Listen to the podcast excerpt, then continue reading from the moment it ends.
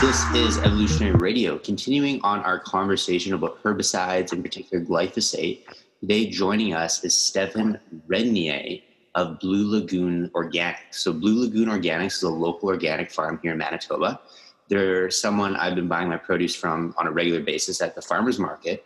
And I wanted to reach out to Stefan to get him to come on the show and really quantify what exactly organic, sustainable, local, all these terms mean. You know, a lot of us have heard these terms and aren't really sure on deciphering the difference between organic, humane, free range, natural, local, sustainable. Like, we're throwing out all these terms and it's hard to decipher which actually means something, which don't mean something. So Stefan, first of all, welcome to the show. Thank you so much for coming on.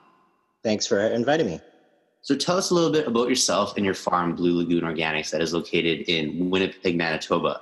Well, some of our listeners are like Steve in the U.S. You know, Steve thinks Winnipeg is part of French Canada. So give us a little bit of a geography for our listeners as well.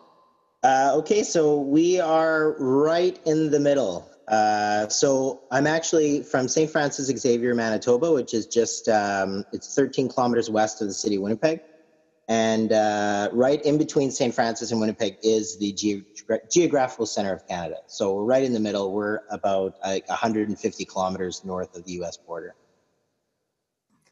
Yeah, so it's a little bit north of North Dakota. So tell us a little bit about, you know, what is it that you guys basically provide? Is it just the farmers markets, or do you provide the supermarkets? Tell us a little bit about your business, first of all.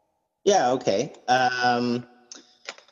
So we farm about 8 acres. We do about 100 different varieties of fruits and vegetables. Some are perennial crops, and some are transplanted or seeded every year. We support a CSA program, so community supported agriculture. So someone would buy a share at the beginning of the season and they would receive a basket or a box of produce delivered to their house every week through the season. It's a great way to experience the season in its truest form, because our goal is to sort of pick produce at its peak. When you're sort of selling to stores or restaurants, they kind of want things when they want it, and it can become a little bit more difficult to hit those seasons perfectly. So what the CSA program does is allow us to monitor a crop, watch it when it's at its peak, you pick it, and it has customers already lined up. So that marketing aspect is really great. Farmers markets, that'll be another one that happens throughout the season. There is a farmers market here in Manitoba that runs all year long. So we have been in the last, 3 or 4 years, focusing on more storage crops and root crops that you can sell throughout the winter. So actually growing seasons here in Manitoba usually end around early November, depending on the weather, and then they'll start up, you know, maybe early to mid-May. And and we have a greenhouse as well. So I could tell people for a fact, United States, that about less than probably 5% of farmers markets actually have produce that are sold by local farms. It's all like imported from other countries and stuff. Is it the same way in Canada? Because I try to explain this to people and they don't seem to understand it, because they think farmers market means it's actually farmers selling produce, and it's correct. Not. It's basically just like a scam. Right. So at the St. Norbert farmers market that I'm in, that is part of the policy. 100% of the produce that you sell, you have to produce. There's an audit. They come out to your farm. They check what you're growing, stuff like that. So there is a transparency there for the consumer. Not all farmers markets have that specification though as well. So like anything and like all things, if you can have an opportunity to meet your farmer and get to know them, it's far better. And that's part of it. I think that the farmer's market, the whole benefit is you do develop a relationship. Like, there are customers, a wide variety of customers that we have that come every single week, 365 days out of the year. They're there on a weekly basis. and they do support local, and they're eating local. So they're changing what they eat as the seasons change. And, you know, knowing your farmer is great because, you know, once there is a relationship, you're able to. Yeah, go ahead, Stefan. Oh, yeah, go ahead. Yeah, so once you develop a relationship with a farmer, I mean, they'll give you the heads up on when something is really good or when it's fresh, or they'll let you know what things are coming and things like that. So it's like if, you know, you go to a restaurant or a bar occasionally or very frequently, you know, the staff there will be able to tell you what are the good specials and you know what to order and things like that. So the frequency is pretty much, well, it's good in any business, really. So this one of our user questions, it's kind of a follow-up question, and it kind of ties into what you were saying. They want to know that if they live in a colder climate, let's say example up there in Winnipeg, we know it's a cold climate. Obviously, you're not going to be able to grow mangoes. You're not going to be able to grow bananas. You're not going to be able to grow citrus.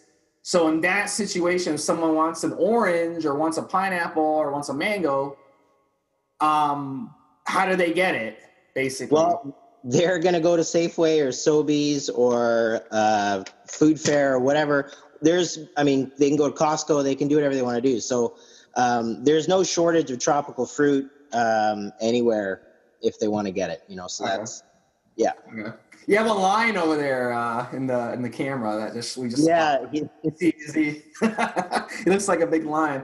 So basically, if you live in a cold climate, you're not going to be able to go to the farmer's market if it's local, actual real farmer's market, not a bullshit farmer's market, and buy local stuff, obviously. And on the flip side, if you live in a tropical climate, you're not going to be able to go buy berries, for example. Is that pretty much it? Yeah, as long as it's local. Okay, that makes sense. Yeah. So, I mean, Manitoba, we can grow a lot of stuff here. Like, we'll still have raspberries and strawberries and Saskatoons and, you know, I mean, the thing is, too, we're limited, too. There are certain varieties of cherries you can grow, but we can't really grow stone fruit here. So peaches and plums and stuff usually come from British Columbia or Ontario. So it depends, too. Like, in Canada, some people can grow, like British Columbia has, I think they're a zone 9 right around Victoria there, so they can grow quite a bit of stuff, but there is no citrus or bananas available in Canada anywhere.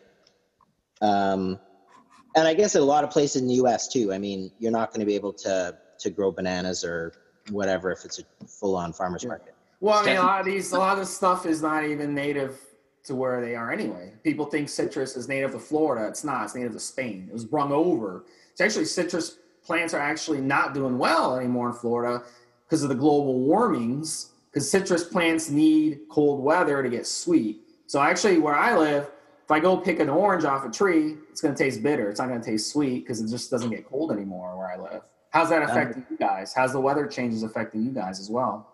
Well, that's one. So I've been doing this for almost 20 years, and yeah, definitely in the last 10, it's become more volatile. We get really hot. We get really cold. So you're adjusting to, like, this year we hardly got any rain, and that was one thing that was it was just very hot, dry, windy. So those conditions weren't really conducive to growing the types of things that do tend to grow well here, like a lot of the brassica crops, cabbage, broccoli, cauliflower, those types of things. They enjoy cool weather as well. So, you know, and the insects too are staying either longer or they're coming more frequently or in greater numbers. So yeah, the one thing about climate change is a lot of people have focused on, oh, wow, it's going to be hotter. This is going to be great for growing certain things. But it's the volatility that is going to be climate change. And it's going to be, when it does rain, it's going to just only rain. And when it doesn't rain, it's going to be, you know, a drought for extended periods. So, yeah, growing fruits and vegetables, I think anywhere is going to become very, very complicated. I know Trevor wants to jump in, but I just have one more question to follow up on that. What about the bees? Because you hear a lot about the bees are dying out. Have you seen that? And if that does happen, let's say the bees were to get wiped out, like, would you still be able to grow stuff, or would that be a problem? Yeah, so not everything requires pollinators. It would affect, I think it's about 35 or 40% of the fruit crops for sure. But, you know, some things like peppers, corn, beans, these types of flowers have both sexes within them. So they're sort of self-pollinating. But yeah, a lot of the fun stuff would quickly disappear for sure. So, Stefan, my question was, for a lot of our listeners who maybe never been to a farmer's market before and live in a northern climate like Winnipeg, how does the winter months work? Like right now it's January. Obviously you aren't growing anything. What would you be selling at the farmer's market? Well, actually, I've got radishes coming up in the greenhouse right now. So we've got a winter greenhouse that we've got heated beds in it. So I'll probably have radishes and turnips for early February, and then lettuce is going to be following maybe mid to late February. But yeah, normal stuff that I would have would be garlic and onions, cabbage, potatoes, beets, celeriac, parsley root, dried herbs, and then there's honey and preserves, so pickled beets or carrots or cucumbers and stuff like that. That's really interesting. Do you think that's going to really be the future, this greenhouse growing like you're doing? Well, I think the greenhouse growing is going to definitely be the future everywhere. Like even in Spain, you think of Spain, and Spain you look at sky shots and it's incredible with just, acres and acres of greenhouses, and they're the breadbasket for Europe. Italy, the same thing. Like there's all of these climates where you think they don't need a greenhouse, but greenhouses are just great for extenders. They're great for improving the quality of food. Because you can give tomatoes love 18 to 25 all the time, and a greenhouse can provide that. So whether you're discussing an organic greenhouse, we grow in soil, conventional greenhouses where you're growing more of a hydroponic situation where you're feeding nutrients through some sort of a rock wool or whatever. Either way, I mean, whatever the food or the nutrients are for the plant, it's the conditions that the greenhouse provides that's the most important. You can just extend seasons. You can start things earlier. Plants love a non-competitive environment. So the one thing that I think that produces really great food in a greenhouse is just the lack of wind. You don't have this volatile wind. So the plants just sit in, you might have some fans to do a little bit of motion, but for the most part, the quality of the fruit, you'll really notice that the cucumbers, the skin won't be as thick. Tomatoes, they'll just be nice and tender and soft and perfect ripening. So, Stefan, I want to touch on livestock in a little bit, but first let's talk about the economics of organics. We've had on quite a few experts come on the podcast and talk about glyphosate, which is the main herbicide in Roundup. And obviously that is detrimental for our health, it's detrimental for the environment, but it makes for very efficient growing. As an organic farmer, are you finding it hard to compete with these conventional farms? And then also, there's also big money in getting an organic certification. What are your thoughts on all the organic certification regulations, fees, things like that?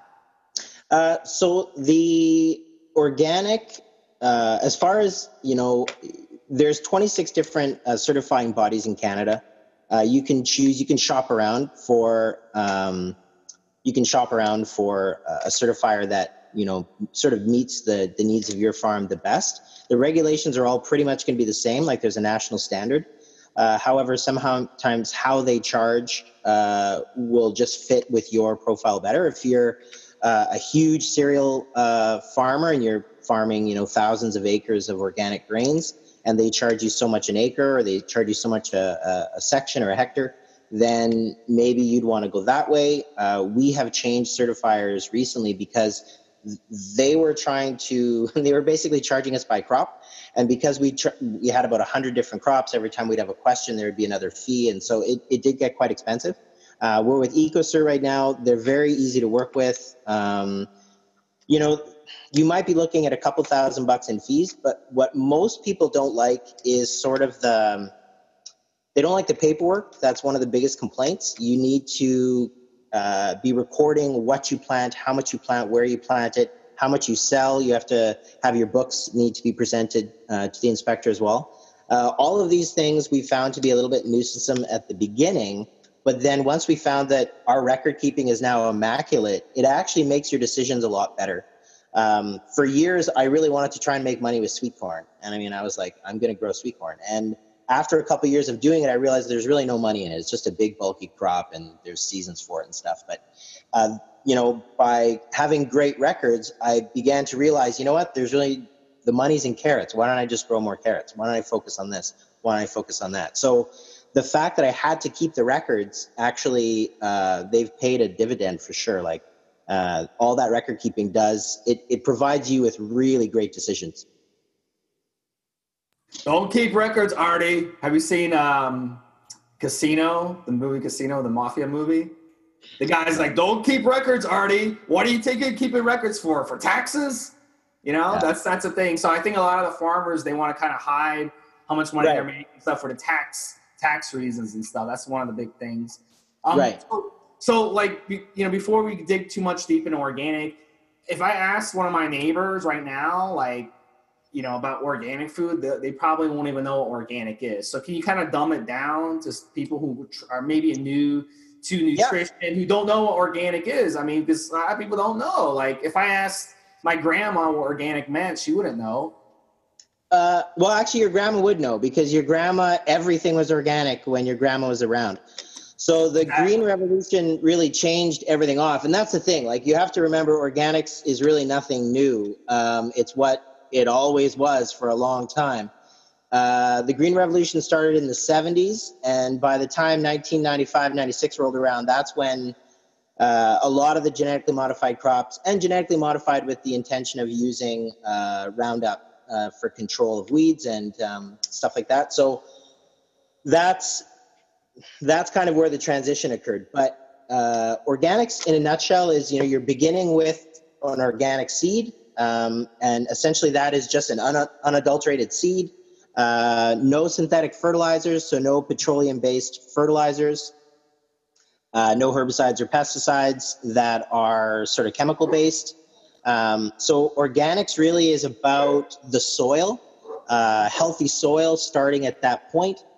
And so you solve problems as they are presented. So sort of a conventional farmer might say, well, if I'm a potato farmer, I'm going to have potato bugs. I'm going to apply this dust product at these certain stages, period. Whereas I think an organic farmer has to sort of look at the challenges as they come. So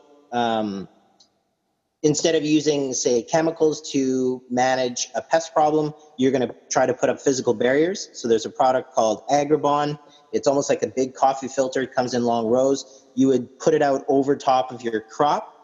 For us in Manitoba, we plant a lot of canola on a big scale, so that attracts flea beetles. Flea beetles love brassicas, which the canola plant is a brassica. That affects the cabbage and cauliflower and broccoli and radishes and all that stuff. So you can put that netting over top of those young seedlings, and you know, that'll physically keep the bugs off of those crops. It's then beneficial against, you know, cabbage looper and all kinds of other insects as well. So you're looking at, with plant management, you're looking at fertilizing in a natural fertilizer. So basically, animal manure worked into the land. You can look at, we changed agriculture in this, in the idea that, you know, it wasn't even 100 years ago, but 50 years ago, everything was a mixed farm. So farms had, they grew plants, they grew animals, they grew hay or grain, they fed that to the animals, and so on and so forth, and went back and forth.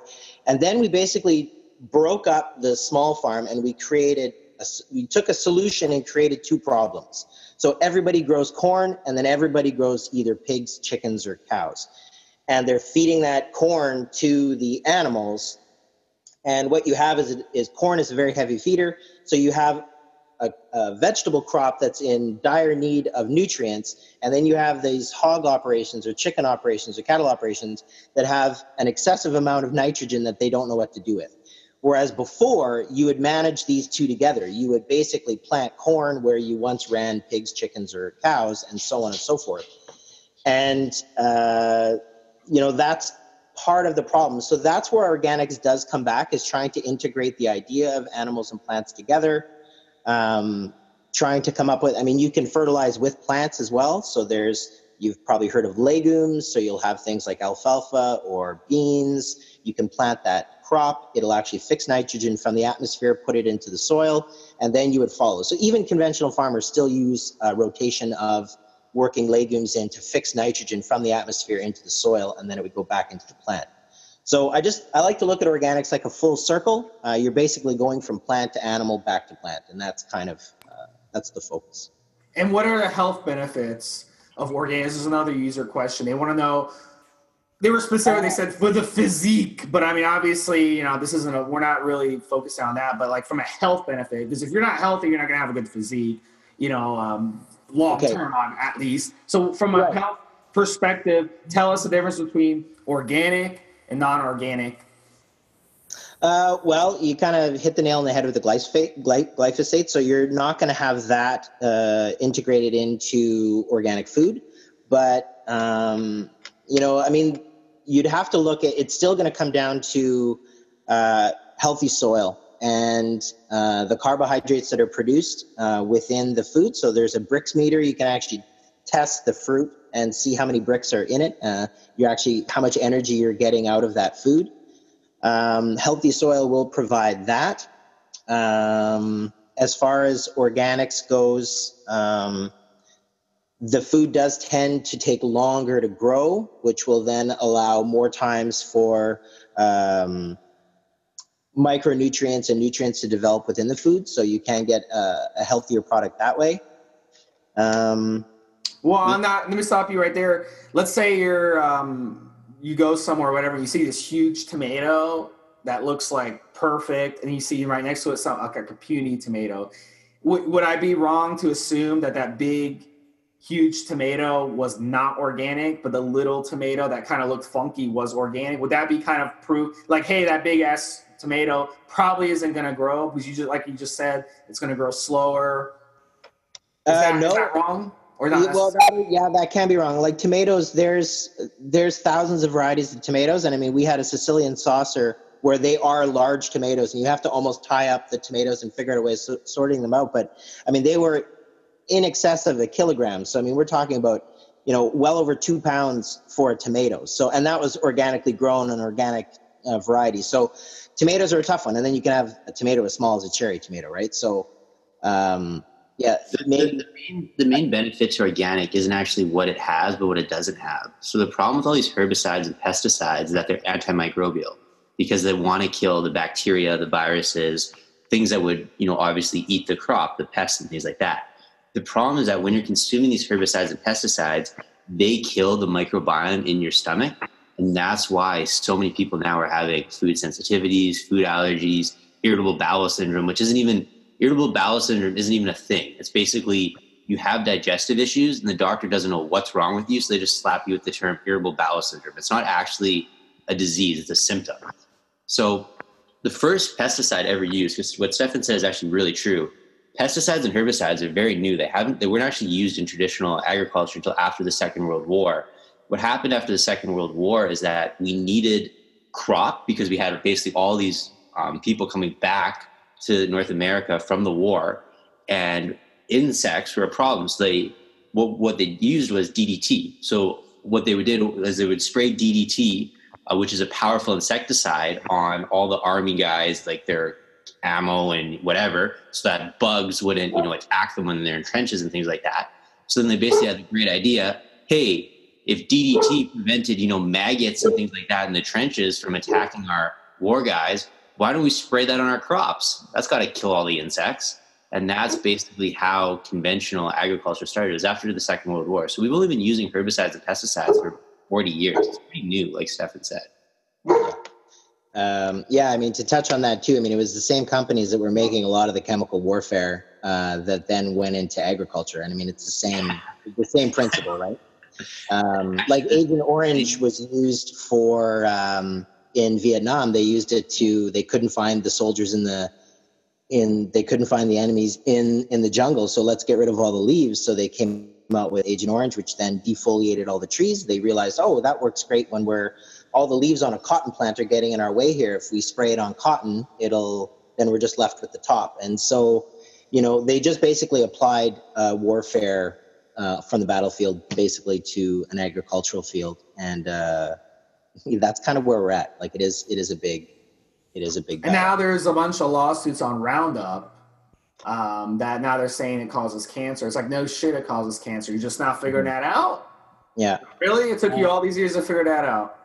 Yeah. And I mean, Roundup is quite effective. Like it basically starves the plant. So I think when they first, it wasn't trademarked as Roundup yet, but what it basically did was it was a demineralizer. So they were able to clean minerals off of steel. And so basically what it does is it just blocks the uptake of nutrients to the plant. So it works quite quickly. So you just spray it on the plant can take up nutrients and it dies. It's pretty simple.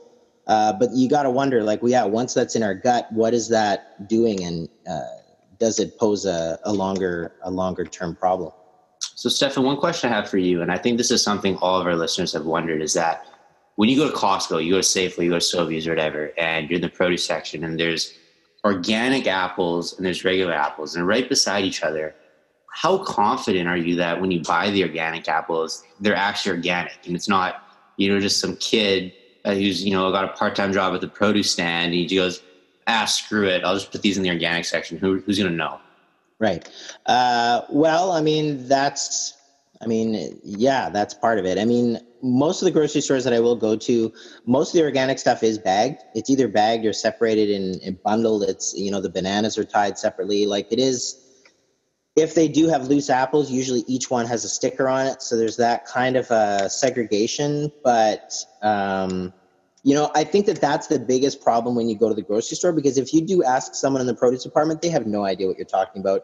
You'll ask, is it local? And they're like, yeah, sure, it's from Mexico. You know, like it's North American. So there is a real disconnect at this point. So that's why I throw that argument out there to sign up for a CSA as well. As like, if anybody wants to come out to the farm, take a look, see what we're doing at any point in the season, you're more than welcome to do that. And it is over years developing trust and developing relationships with our customers. So I do recommend that, you know, go to a farmer's market, and there are markets and then there's farmer's markets, and farmer's markets usually has the farmer present.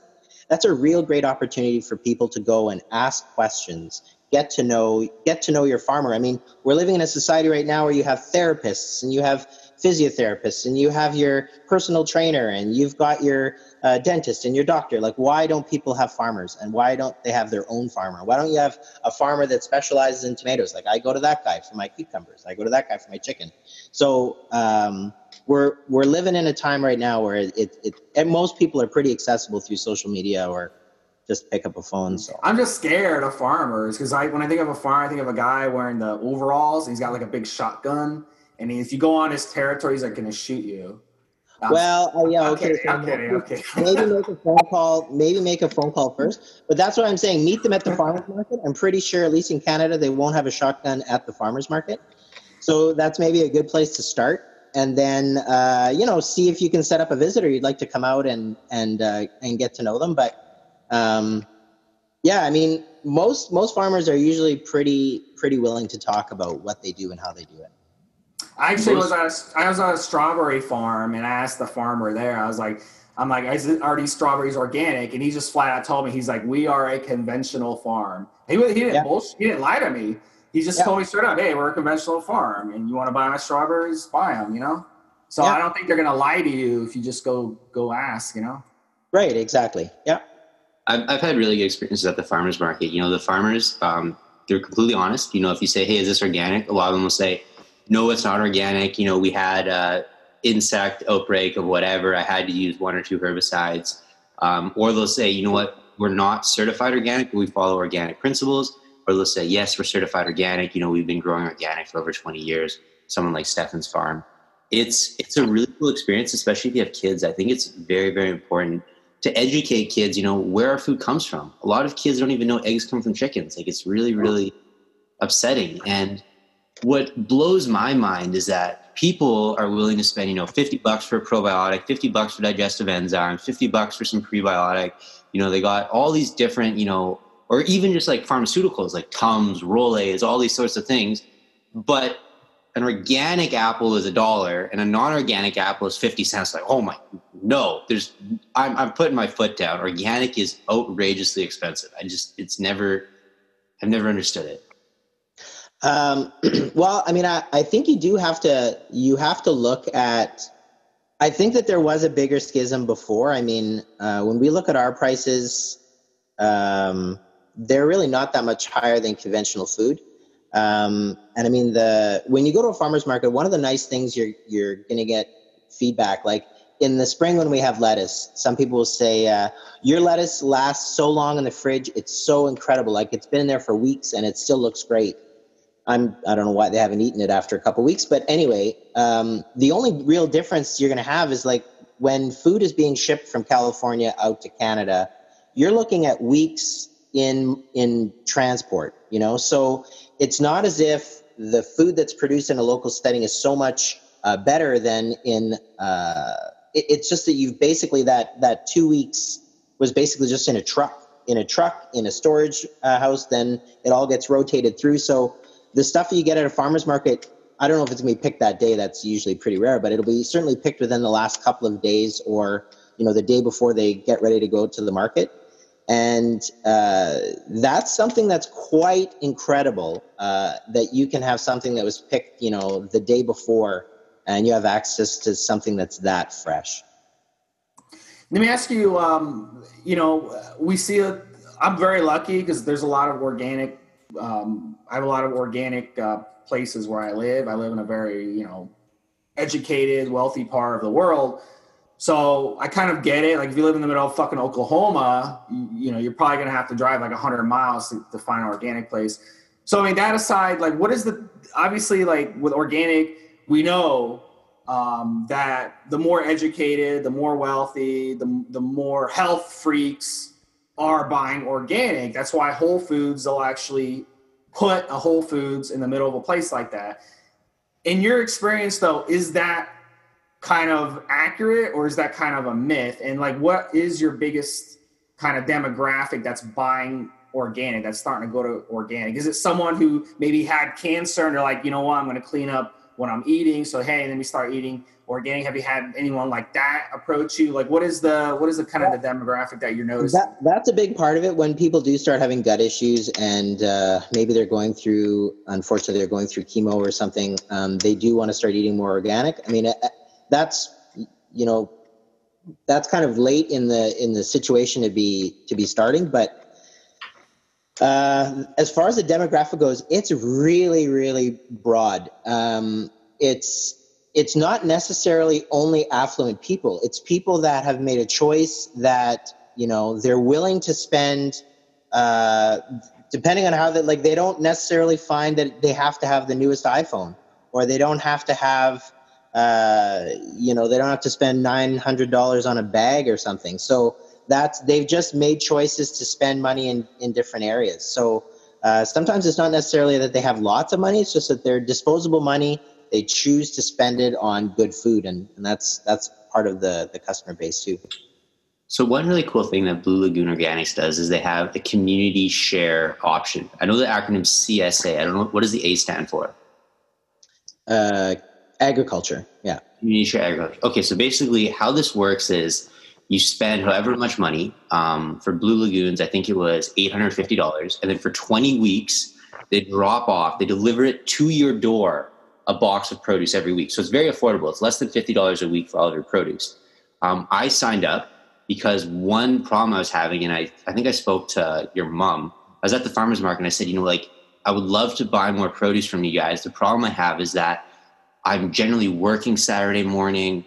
I have other commitments, things like that. For a lot of our listeners, you know, who maybe have kids and Saturday morning is soccer practice time or whatever, community shares, how popular are these becoming? And then talk to us about how this works.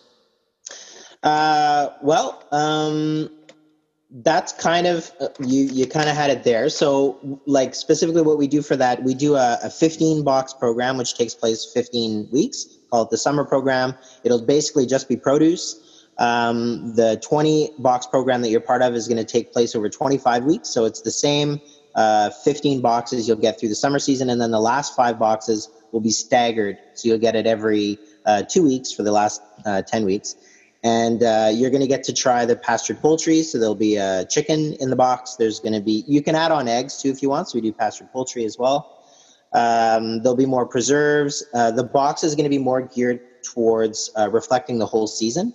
So during raspberry season, you may get raspberries, and then if there's a surplus, we'll make jams. Then you may get to try the raspberry jam later on in the season, or hot sauce, or pickles, or so. There's all of there's that aspect of it as well. It's just trying to reflect more of a season because a lot of times people, and that's, I mean, I think that this is anywhere. There's a season of abundance, And a lot of times people will not, there'll be more of the grasshopper and less of the ant. And when that, you have this abundance in that season, you want to start squirreling some of that away. You want to be the ant where you're actually preparing for later, and you're pickling, or you're freezing, or you're drying, or you're canning, you're doing whatever you can to preserve all that stuff for later. And so the extended box program kind of reflects a little bit of the later. And as far as other CSAs go, I mean, yeah, you really do need to shop around. There's a lot of different, sometimes they'll do longer or less. You can do 15 boxes or 18 or 20 or whatever you're going to do. And then sometimes you'll get meat shares in it if they have a mixed farm as well.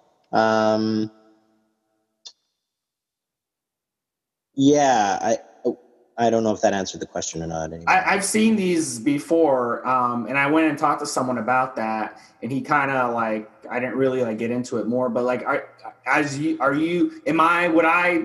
be able to pick my produce, or would I be able to help grow? Would I be able to help water and be part of it? Or do I just show up and get a basket full of produce every however? Right. So almost all of those things are possible. We do have some people that don't like certain things, or they can't eat certain things. So they'll just give us an indication of that at the beginning of the season, and then we'll try and customize those boxes. But for the most part, the boxes are all going to be exactly the same.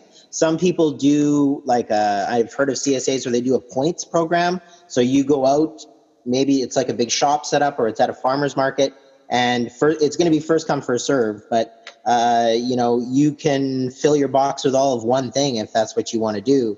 If that's what you like, everything is on sort of a, you get this much by weight or count or however it's going to work. For us, we just kind of do one box kind of fits all. And that's going to be the box for the week. So I can go there and pick my own. I like to pick the thing off the plant for some reason. It kind of like, right. And so I kind of get an enjoyment out of that. I like to pick like, especially like berries and stuff. That's fun. Yeah. We've had, as far as if anyone wants to come out and plant or weed or harvest or whatever, yeah, we encourage that. The thing is, I've had a lot of stories over the years, but I mean, you have to be taught how to pick some things. Steve's kind of just breaking your balls. He's not being serious. No, that's not true. I think I do know what you're talking about, but yes, some people do want to come out and have a more hands-on approach, and then yeah, definitely that is welcome as well. A lot of times people have to be supervised, because if you don't know how to pick beans, for example, you might just rip the whole plant out of the ground, and so that tends to be something. But my grandfather owns an acreage in Kelowna. I think you go once and you see how much work it is, you'll be like, okay, I'm good with you guys just dropping it off. Yeah, exactly. Yeah. It's a great experience though, because it really does teach you a lot about food, and it teaches you about how much work is involved. Mm-hmm. And it really makes you respect the farmer that, he's doing that every single day, and he's, basically feeding you. So I would encourage people, to go up the farm and check it out. And I do encourage members to come out as well, because even if you come out, say you come out 3 times throughout the season, and you spend an afternoon in the greenhouse, say in April, and you're helping us transplant or something, and you actually, you've repetitively transplanted all these little celery plants, and then maybe you come out later in May or June and you put that celery into the ground, or you come out later on and you weed around it. When you get that celery plant in your box later on in August, you're going to have a kinship with that plant. You remember it when it was, and now you're cooking with it. That's the one thing that you can never put a price on. Like that connection that you're going to have is remarkable. And for me, like, that's how I got into farming, was my background was cooking. And I love it. For me, my favorite job of all jobs is harvesting for sure. And that moment of, okay, what am I going to do with this? And that walk back. And it's for a cook, having a farm like we have is absolutely amazing, because there's just stuff everywhere. Like, there's an inspiration everywhere you look. Stefan, talk to us a little bit about livestock. So you go to the grocery store, you see organic, you see humane, you see free range, see, air chilled. What does that all mean? Right. Okay. So, the air chilled and the water chilled, that's almost as exactly what you think. So if you're going to be chilling a chicken from You're going to plunge it into ice water. You're going to just air chill it. Air chilling it, the fresh chicken is going to be a little bit different. It's not going to be quite as watery. It will be, I do think that air chilled is probably a little bit better if you're going to pick those two, but there's no nutritional difference there at all. As far as, say, eggs, for example, you've got caged, which they don't actually write caged. That's basically any egg that doesn't say anything is probably caged. There's a very interesting thing in Canada now that I've noticed. They call it enhanced housing. That means caged. What they've done is they put a bar inside the cage so the chicken can go from the bottom of the cage and can sit in the center of the cage, and that's enhanced housing. So you want to look out for that nonsense. There's free run, which basically means that there's no cage. So if you buy eggs that are free run, that means that the chickens are in a barn and they can at least go wherever they want. And it's usually a multi-leveled system where they've got all these nesting boxes and there's ground space and chickens are everywhere. Then there's free range. That indicates that the chicken has to have access to outside. So organic standards, pretty much all chickens are free range because you have to have doors on the barn where the chickens are allowed to go outside should they choose to. The chickens, there's so many different breeds of chickens. Most of the leghorns, for example, that's 99% of all layers, they probably won't go outside. They could care less about it. They like to be 6 feet from a building. That's the way they've been bred. But free range will allow the chickens to go outside. So what we have is there's another term called pastured, which now that's the ultimate. So that's the chicken is actually out on grass and we're moving the chicken. So for the meat birds, for example, they're in a it's kind of like a big cage. You can walk inside. It'll house about 50 chickens and it's got an open bottom. So it's got shades, walls, food, water's all in there, but they're going to eat the profile of the bottom. So we've got them on an alfalfa field, or we'll have them on maybe a spent cabbage field or something. And the unit is actually going to be moved. So when they're small chickens, you might only move it once a day. When they get older, you'll move them in the morning, then you might move them before lunch. And then as their last 2 weeks or so, you may move them in the morning, the afternoon, and later before the evening.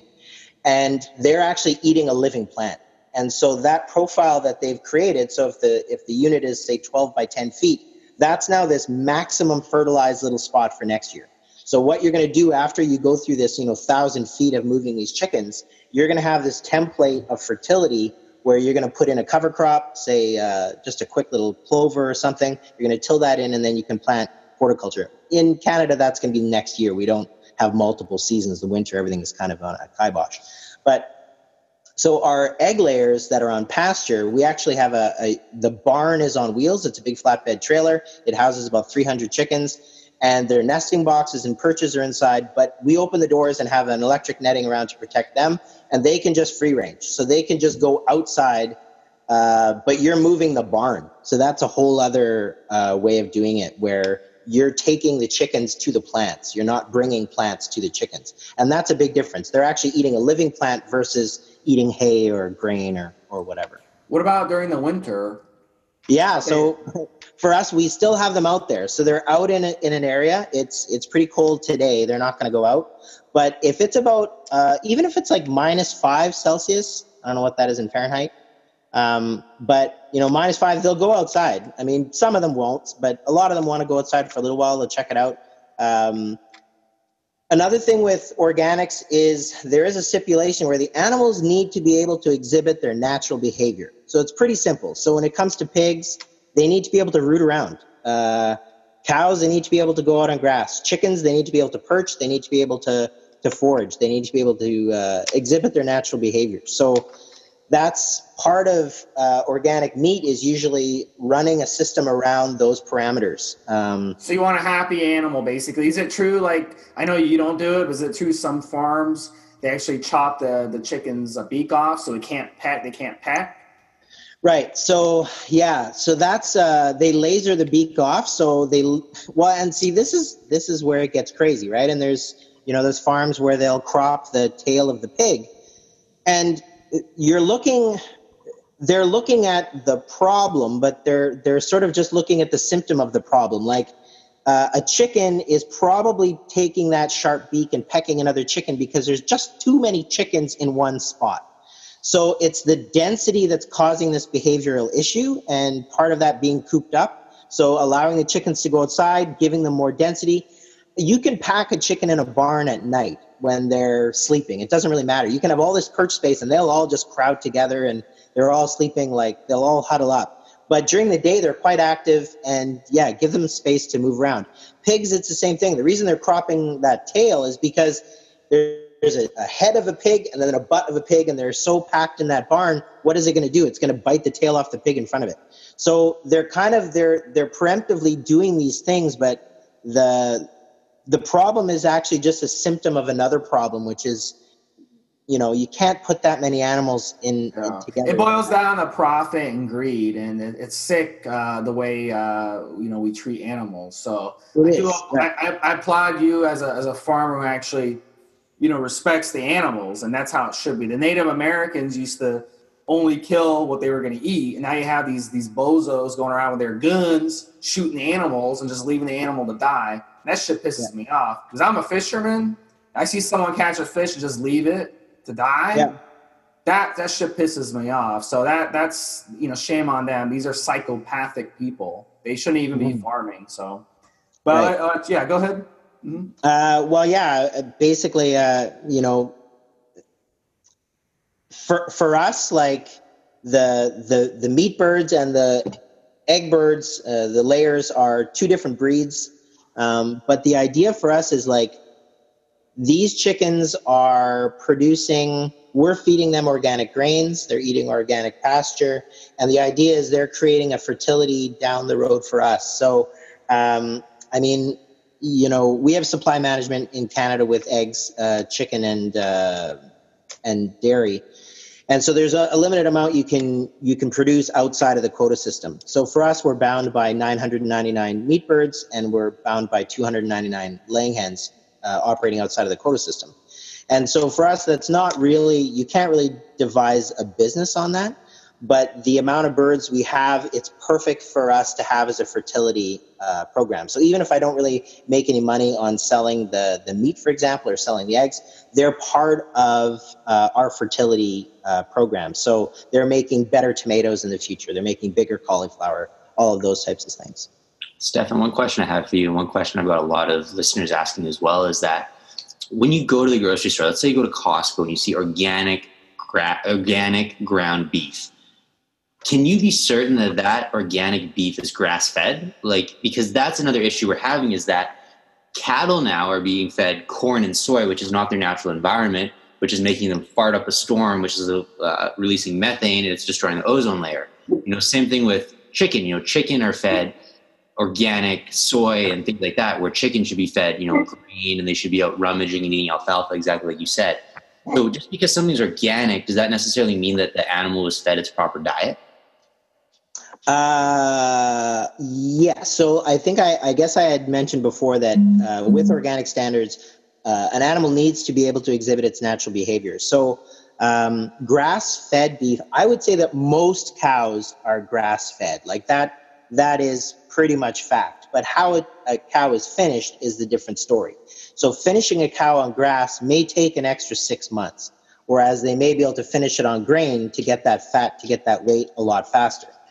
And I mean, they've done study after study where, you know, if you were, because cows are not meant to eat grain exclusively or corn. However, if you were to think about, there is no natural cow, but if you were to think about a natural cow, there would be points in its lifetime where it would be eating grain as well. So if it's eating grass, there's going to be a period where the grass goes to seed, and there would be grains available in a pasture for that cow to eat grain. So it's not completely unnatural for it to eat grain, but it's the concentration and just the frequency of exclusively eating grain that gives it an unhealthy gut and sort of sends it down this other path. But grass-fed cows, just because it's organic doesn't necessarily mean that it's going to be grass-fed either. And just because it's grass-fed doesn't mean it's organic, and vice versa. Like, it's grass-fed is a thing. A lot of people, you know, I mean, all cows were grass-fed, I think, probably up into the 60s and 70s anyway. You know, that was something that they realized, what are we going to do with all this corn we're growing, feeding it to cows? But it did create a lot of marbling, I don't know about specifically more tender, but an easier product to cook.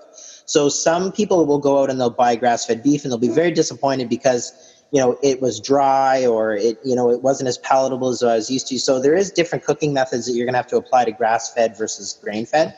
But grass-fed is definitely a healthier animal, without a doubt. Chickens do need to eat grain. I mean, they're at a remarkable creature where they actually have a gizzard inside before their crop. So they'll actually eat stones. It's a muscle that actually contains grain and stones. And it's like a mill. They have a built-in grain mill inside the chicken.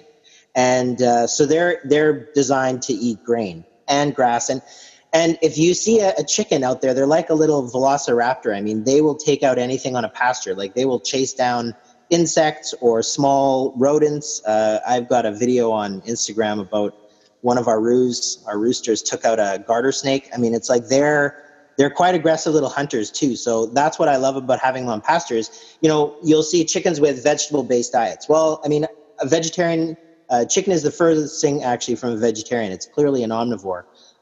It's an opportunist as well, but, yeah, I mean, what it eats is going to depend on, it's going to, you know, sort of determine how it's going to taste as well. So I got an uncomfortable question, but this is something I asked another person who was on, who was a farmer, and she wouldn't answer this. So I'll ask you, okay. A cow, so when we're eating a steak, whatever, obviously it came from a cow, how old is the cow when they usually, kill the cow?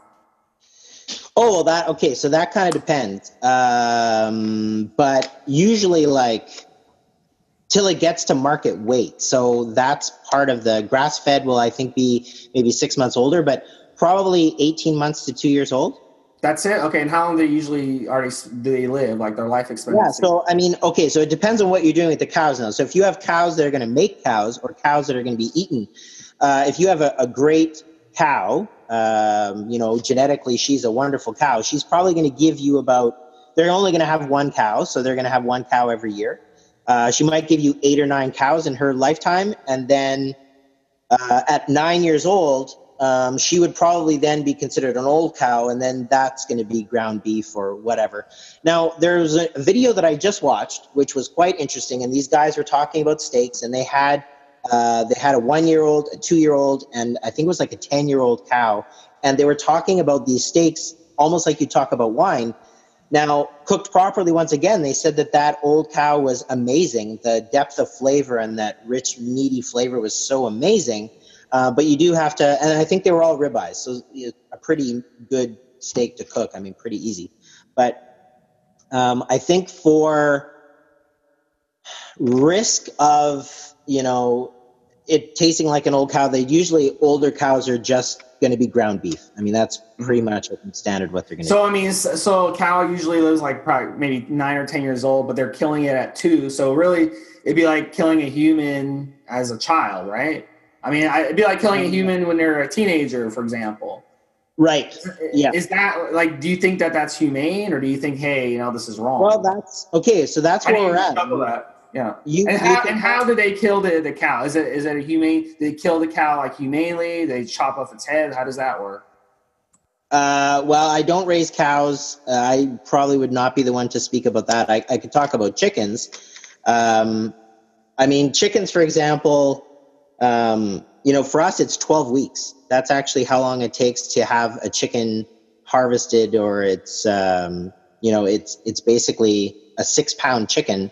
It's probably only going to take us about 12 weeks. I mean, when you're looking at some of the conventional farms now, you're looking at 35 days to 40 days for a chicken. So most of the operations we have, these are for smaller chickens, usually friars.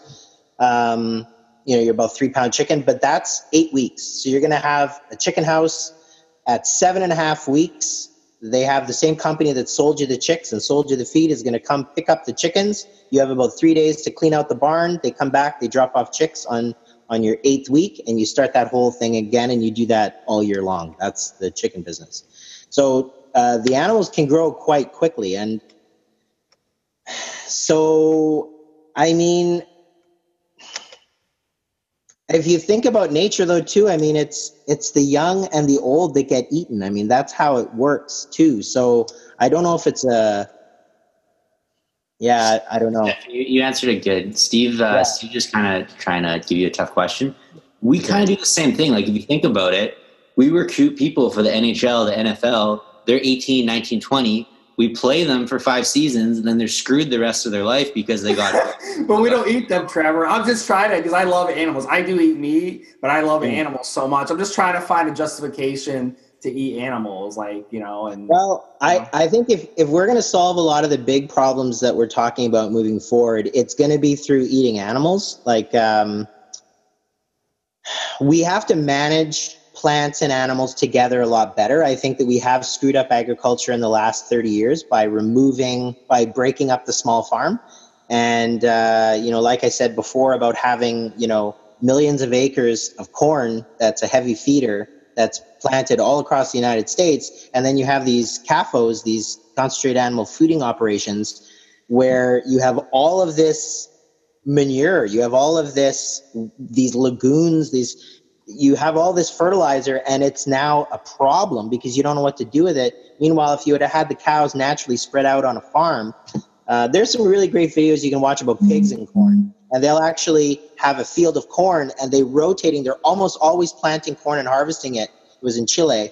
And the pigs eat the corn, and you just basically move these pigs around this corn. And so at different stages, when the corn's mature, you move the pigs in there, and then the pigs fertilize, and then you go back in there, you till, and you plant more corn. And it's a beautiful symbiotic relationship with plants and animals. One more question I have for you, Stefan, and then I'll close up the show, is that when you go to the grocery store, right, and you see organic, a lot of that organic is imported from Mexico, it's imported from the United States, it's imported from South America.